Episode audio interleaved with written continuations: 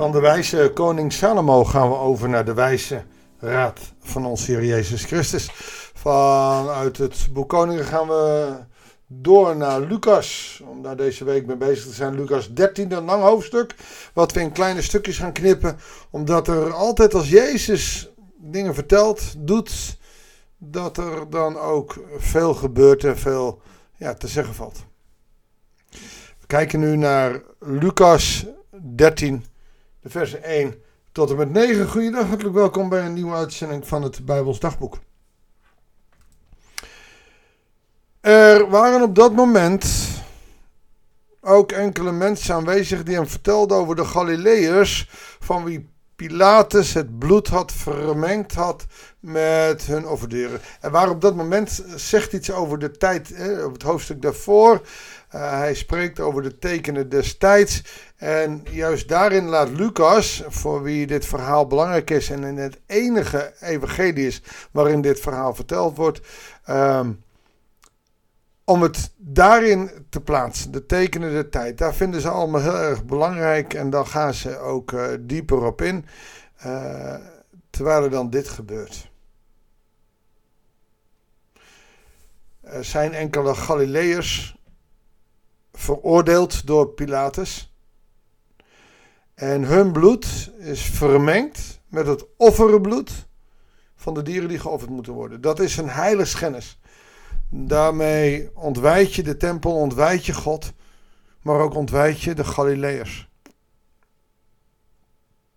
En dan komt hij met een vreemde vraag. Hij zegt tegen hen: Denken jullie dat die Galileërs grotere zondaars waren dan alle andere Galileërs, omdat ze het dat lot ondergaan hebben? En dat is eigenlijk een hele interessante gedachte. Uh, het is een gedachte die zeker op dat moment bij de Joodse leer ook aanhangig was dat als je zoiets overkwam, dan was dat je lot, dan was dat je straf. Dan klaarblijkelijk was je slecht geweest. Ook al is het door de uh, Pilatus gedaan en werden ze door de Romeinen doodgemaakt. Klaarblijkelijk is er dan iets uh, wat strafbaar is. En dat is helemaal niet een vreemde gedachte, ook in deze tijd. Ik kom nog heel veel mensen tegen die, wanneer ze ziek worden, denken van, oeh, waar zou ik dit aan verdiend hebben? Of heel veel mensen die toch zo'n opmerking geven, zou God hier een bedoeling mee hebben? En dat is eigenlijk precies wat hier gebeurt. En de fariseeën zullen dat ook gedacht hebben. Weet je, het is een zonde. Daarom vertellen we het ook. Deze Galilees, nou, Echt. En hun bloed is vermengd met het offerbloed. Dat is toch schande? Denken jullie nou echt dat deze Galileërs grotere zondes waren dan anderen die dit niet? Zeker niet, zeg, zeg ik jullie. Maar als jullie niet tot inkeer komen, zullen jullie allemaal op dezelfde wijze omkomen. En dan niet eens door de Romeinen, maar wel in schande. Als jullie denken dat deze mensen gestraft zijn omdat ze extra zonde hadden, hij wijst hiermee ook al vooruit op de genade die hij gaat brengen door zijn offer. Het gaat niet om de zonden die je doet, die zijn allemaal verkeerd. Of het nou een kleine of een grote zonde is. Maar ieder mens zal daar niet voor de mens, maar voor God moeten verschijnen. Maar God straft niet, hij neemt die straf op zich.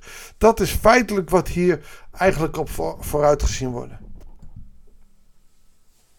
Maar hij zegt, jullie denken dat, dat dit hun lot is. Maar ik werk niet in lot. Het werkt niet met een lot wat je kan werpen. Of wat je overkomt. Zeker, ik zeg jullie.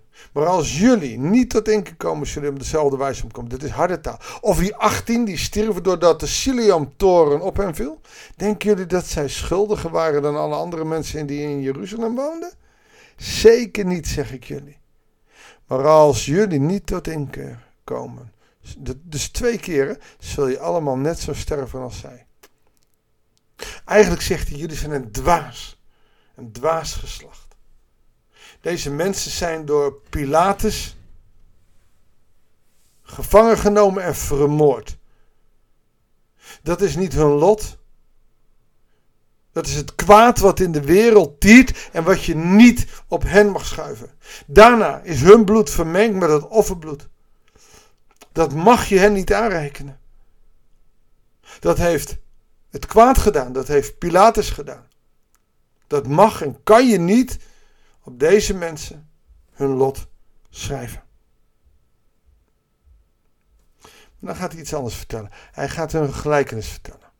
Iemand had een grote vijgenboom in zijn wijngaard geplant en ging kijken of die boom vrucht droeg. Maar hij vond geen vijg. Hij zei tegen de wijngaard: al drie jaar kom ik kijken of die vijgenboom vrucht draagt, maar te vergeefs. Dat betekent, een uh, vijgenboom is pas na zijn vijfde jaar rijp en dan kan hij gaan vrucht dragen. Maar dat doet hij al drie jaar niet, dus deze boom is al zeven, acht jaar oud. Hak hem maar om, want hij put alleen maar de grond uit. Je hebt er niks aan. Het kost grond, het kost ruimte, het kost niks. Maar de wijngaardenier zei: Heer, laat hem ook dit jaar nog met rust, totdat ik de grond eromheen heb omgespit en een mest heb gegeven. Misschien zal hij dan de komende jaar vrucht dragen. En zo niet, dan kunt u hem alsnog omhakken. Waar dit naar kan verwijzen is dat hij richt naar Johannes de Doper. Maar dat er heel weinig mensen zich hebben bekeerd. Ze hebben zich wel laten dopen, maar ze hebben zich niet bekeerd. En er is bijna drie jaar verstreken nadat hij zijn leven is begonnen. Dus dit is richting zijn dood. En hij zegt nog even. Als ik het nou over een andere boeg gooi, als ik het zal bemesten, als ik genade ga geven. Dat maakt opeens de diepte van deze gelijkenis heel diep. Misschien zal ik dan de komende jaar vrucht dragen. Komt het goed. Ik zal namelijk ook voor deze boom genade geven. Opdat hij vrucht kan dragen. Niet omdat jullie hem zo goed vinden, maar omdat ik hem genade ga geven. Omdat ik geduld heb. Omdat ik vergeving heb. Omdat er liefde is. Dat dat is hier het teken van deze gelijkenis. Maar er zit ook een waarschuwing in. Ik heb wel genade voor jullie. Maar als jullie dat niet aannemen, dan zal alsnog die boom omgegooid worden. Wat Jezus hier ook doet, is: Ik heb voor jullie genade. Wacht nog even tot ik die genade ga geven. Maar als je je dan niet gaat bekeren, dan zal die boom omgehakt moeten worden. Dan heb je geen toekomst. Proef je opeens de diepte van deze gelijkenis? Zo diep, zo mooi. Er is genade. Jezus wijst op zichzelf. De fariseeën en ook de omstanders willen het niet geloven. Ze zien het niet, ze snappen het niet. De wet van Mozes. En deze mensen zijn dus blijkelijk fout geweest. Dus, dus dat is hun lot. Niks is je lot. We leven in een verrotte wereld. En dat geldt ook voor ons nu. We leven in een verrotte wereld. Waarin mensen ziek worden. Waarin er oorlogen zijn. Waarin er ellende is. Waarin er onrecht is. Waarin boeren niet meer kunnen boeren. Waarin verpleegkundigen ziek zijn omdat de rest van de wereld zo nodig op vakantie moet. En zij het werk niet aankunnen. We leven in een wereld waarin de Oekraïne oorlog is. We leven nog steeds in een wereld waarin er veel aids is en kinderen, onschuldige kinderen sterven. Maar waar er ook honger is in Ethiopië en onschuldige kinderen sterven door de honger omdat wij niks doen. Maar Jezus zegt: Ik kom en ik wil genade geven. Maar wie dat niet aanneemt, zijn boom zal worden omgehakt, oftewel er is geen toekomst. Deze gelijkenis ook voor nu. Een hele diepe. Een hele lastige. Jezus wijst op zichzelf. Ik kom genade brengen. Bekeer je. Hoe zit het met jou? Heb je je hart echt gericht op Jezus? Vol? Is Hij de enige? Is Hij de meeste? Staat Hij boven jouw partner? Staat Hij boven jouw baan? Staat Hij boven je status? Staat Hij boven je huis? Is Hij de eerste? Dan is die genade ook voor jou.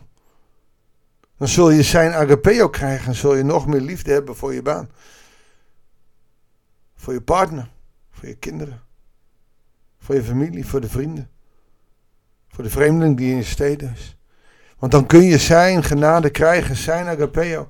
En daar heb je veel meer aan dan je eigen status, je eigen ik en je eigen leven. Bekeer je. Want die genade is ook voor jou. Dank u wel, vader. Dat u hier al wijst op de genade die u gaat geven. Nog even wachten. Ik zal die mest geven.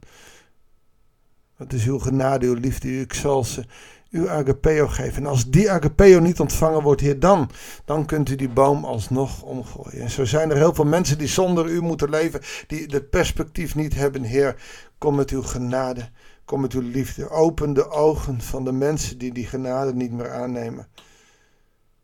Opdat hun boom niet omgehakt hoeft te worden, omdat zij meer perspectief kunnen krijgen. Heer, dat bidden wij u. In Jezus' naam. Amen. Ik wens je dat toe. Radicaliteit, echt geloof in de Heer Jezus. Opdat jij van zijn genade mag proeven. Veel zegen, een goede dag en graag tot de volgende uitzending van het Bijbelsdagboek. Van de wijze koning Salomo gaan we over naar de wijze raad van onze Heer Jezus Christus. Vanuit het boek Koningen gaan we door naar Lucas. Om daar deze week mee bezig te zijn. Lucas 13, een lang hoofdstuk. Wat we in kleine stukjes gaan knippen. Omdat er altijd als Jezus dingen vertelt, doet. Dat er dan ook veel gebeurt en veel ja, te zeggen valt. We kijken nu naar Lucas 13, de versen 1 tot en met 9. Goeiedag, hartelijk welkom bij een nieuwe uitzending van het Bijbels Dagboek. Er waren op dat moment ook enkele mensen aanwezig die hem vertelden over de Galileërs, van wie Pilatus het bloed had vermengd had met hun offerderen. En waar op dat moment zegt iets over de tijd, over het hoofdstuk daarvoor. Uh, hij spreekt over de tekenen destijds. En juist daarin laat Lucas, voor wie dit verhaal belangrijk is en in het enige evangelie is waarin dit verhaal verteld wordt, um, om het daarin te plaatsen, de tekenen der tijd. Daar vinden ze allemaal heel erg belangrijk en dan gaan ze ook uh, dieper op in. Uh, terwijl er dan dit gebeurt. Er zijn enkele Galileërs veroordeeld door Pilatus. En hun bloed is vermengd met het offerbloed van de dieren die geofferd moeten worden. Dat is een heiligschennis. Daarmee ontwijd je de tempel, ontwijd je God, maar ook ontwijd je de Galileërs. En dan komt hij met een vreemde vraag. Hij zegt tegen hen: Denken jullie dat die Galileërs grotere zondaars waren dan alle andere Galileërs, omdat ze het dat lot ondergaan hebben? En dat is eigenlijk een hele interessante gedachte. Uh, het is een gedachte die zeker op dat moment bij de Joodse leer ook aanhangig was dat als je zoiets overkwam, dan was dat je lot, dan was dat je straf. Dan klaarblijkelijk was je slecht geweest. Ook al is het door de uh, Pilatus gedaan en werden ze door de Romeinen doodgemaakt. Klaarblijkelijk is er dan iets uh, wat strafbaar is. En dat is helemaal niet een vreemde gedachte, ook in deze tijd. Ik kom nog heel veel mensen tegen die, wanneer ze ziek worden, denken van, oeh, waar zou ik dit aan verdiend hebben? Of heel veel mensen die toch zo'n opmerking geven, zou God hier een bedoeling mee hebben? En dat is eigenlijk precies wat hier gebeurt. En de fariseeën zullen dat ook gedacht hebben. Weet je, het is een zonde. Daarom vertellen we het ook. Deze Galilees, nou, Echt. En hun bloed is vermengd met het offerbloed. Dat is toch schande? Denken jullie nou echt dat deze Galileërs grotere zondes waren dan anderen die dit niet? Zeker niet, zeg, zeg ik jullie. Maar als jullie niet tot inkeer komen, zullen jullie allemaal op dezelfde wijze omkomen. En dan niet eens door de Romeinen, maar wel in schande. Als jullie denken dat deze mensen gestraft zijn omdat ze extra zonde hadden, hij wijst hiermee ook al vooruit op de genade die hij gaat brengen door zijn offer.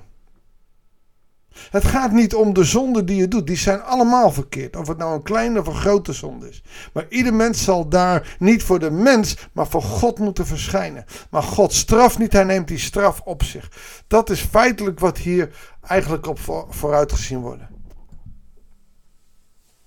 Maar hij zegt, jullie denken dat, dat dit hun lot is. Maar ik werk niet in lot. Het werkt niet met een lot wat je kan werpen. Of wat je overkomt. Zeker. Ik zeg jullie. Maar als jullie niet tot inkeer komen, zullen op dezelfde wijze omkomen. Dit is harde taal. Of die 18 die stierven doordat de Siliam-toren op hen viel. Denken jullie dat zij schuldiger waren dan alle andere mensen die in Jeruzalem woonden? Zeker niet, zeg ik jullie. Maar als jullie niet tot inkeer komen, dus twee keren, zul je allemaal net zo sterven als zij. Eigenlijk zegt hij, jullie zijn een dwaas. Een dwaas geslacht. Deze mensen zijn door Pilatus gevangen genomen en vermoord. Dat is niet hun lot. Dat is het kwaad wat in de wereld tiert en wat je niet op hen mag schuiven. Daarna is hun bloed vermengd met het offerbloed. Dat mag je hen niet aanrekenen. Dat heeft het kwaad gedaan, dat heeft Pilatus gedaan. Dat mag en kan je niet op deze mensen hun lot schrijven. dan gaat hij iets anders vertellen. Hij gaat hun gelijkenis vertellen. Iemand had een grote vijgenboom in zijn wijngaard geplant en ging kijken of die boom vrucht droeg. Maar hij vond geen vijg. Hij zei tegen de wijngaard: al drie jaar kom ik kijken of die vijgenboom vrucht draagt, maar te vergeefs. Dat betekent, een uh, vijgenboom is pas na zijn vijfde jaar rijp en dan kan hij gaan vrucht dragen. Maar dat doet hij al drie jaar niet, dus deze boom is al 7, 8 jaar oud. Hak hem maar om, want hij put alleen maar de grond uit. Je hebt er niks aan. Het kost grond, het kost ruimte, het kost niks. Maar de wijngaardenier zei: Heer, laat hem ook dit jaar nog met rust, totdat ik de grond eromheen heb omgespit en een mest heb gegeven. Misschien zal hij dan de komende jaar vrucht dragen. En zo niet, dan kunt u hem alsnog omhakken. Waar dit naar kan verwijzen is dat hij richt naar Johannes de Doper. Maar dat er heel weinig mensen zich hebben bekeerd. Ze hebben zich wel laten dopen, maar ze hebben zich niet bekeerd. En er is bijna drie jaar verstreken nadat hij zijn leven is begonnen. Dus dit is richting zijn dood. En hij zegt nog even. Als ik het nou over een andere boeg gooi. Als ik het zal bemesten. Als ik genade ga geven. Dat maakt opeens de diepte van deze gelijkenis heel diep. Misschien zal er dan de komende jaar vrucht dragen.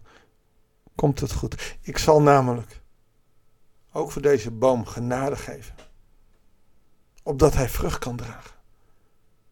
Niet omdat jullie hem zo goed vinden, maar omdat ik hem genade ga geven. Omdat ik geduld heb. Omdat ik vergeving heb. Omdat er liefde is. Dat dat is hier het teken van deze gelijkenis.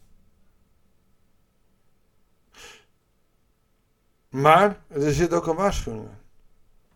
Ik heb wel genade voor jullie. Maar als jullie dat niet aannemen, dan zal alsnog die boom omgegooid worden. Wat Jezus hier ook doet, is: Ik heb voor jullie genade. Wacht nog even tot ik die genade ga geven. Maar als je je dan niet gaat bekeren, dan zal die boom omgehakt moeten worden. Dan heb je geen toekomst. Proef je opeens de diepte van deze gelijkenis? Zo diep, zo mooi. Er is genade. Jezus wijst op zichzelf. De fariseeën en ook de omstanders willen het niet geloven. Ze zien het niet, ze snappen het niet. De wet van Mozes. En deze mensen zijn dus blijkelijk fout geweest. Dus, dus dat is een lot. Niks is je lot. We leven in een verrotte wereld. En dat geldt ook voor ons nu. We leven in een verrotte wereld. Waarin mensen ziek worden. Waarin er oorlogen zijn. Waarin er ellende is. Waarin er onrecht is. Waarin boeren niet meer kunnen boeren. Waarin verpleegkundigen ziek zijn omdat de rest van de wereld zo nodig op vakantie moet. En zij het werk niet aankunnen. We leven in een wereld waarin de Oekraïne oorlog is.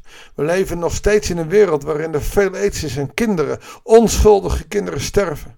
Maar waar er ook honger is in Ethiopië en onschuldige kinderen sterven door de honger omdat wij niks doen. Maar Jezus zegt: Ik kom en ik wil genade geven. Maar wie dat niet aanneemt, zijn boom zal worden omgehakt, oftewel er is geen toekomst. Deze gelijkenis is ook voor nu. Een hele diepe.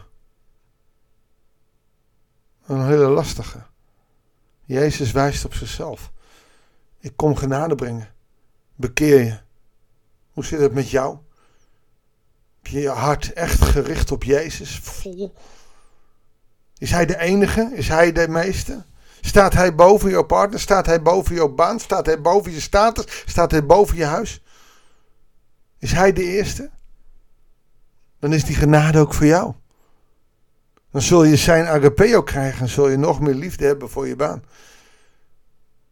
Voor je partner, voor je kinderen, voor je familie, voor de vrienden. Voor de vreemdeling die in je steden is. Want dan kun je zijn genade krijgen, zijn agapeo. En daar heb je veel meer aan dan je eigen status, je eigen ik en je eigen leven. Bekeer je. Want die genade is ook voor jou. Dank u wel, Vader. Dat u hier al wijst op de genade die u gaat geven. Nog even wachten. Ik zal die mest geven. Dat is uw genade, uw liefde. Ik zal ze uw agapeo geven. En als die agapeo niet ontvangen wordt, Heer, dan, dan kunt u die boom alsnog omgooien. En zo zijn er heel veel mensen die zonder u moeten leven, die het perspectief niet hebben. Heer, kom met uw genade, kom met uw liefde. Open de ogen van de mensen die die genade niet meer aannemen. Opdat hun boom niet omgehakt hoeft te worden, omdat zij meer perspectief kunnen krijgen. Heer, dat bidden wij u. In Jezus' naam. Amen. Ik wens je dat toe. Radicaliteit, echt geloof in de Heer Jezus. Opdat jij van zijn genade mag proeven. Veel zegen, een goede dag en graag tot de volgende uitzending van het Bijbelsdagboek.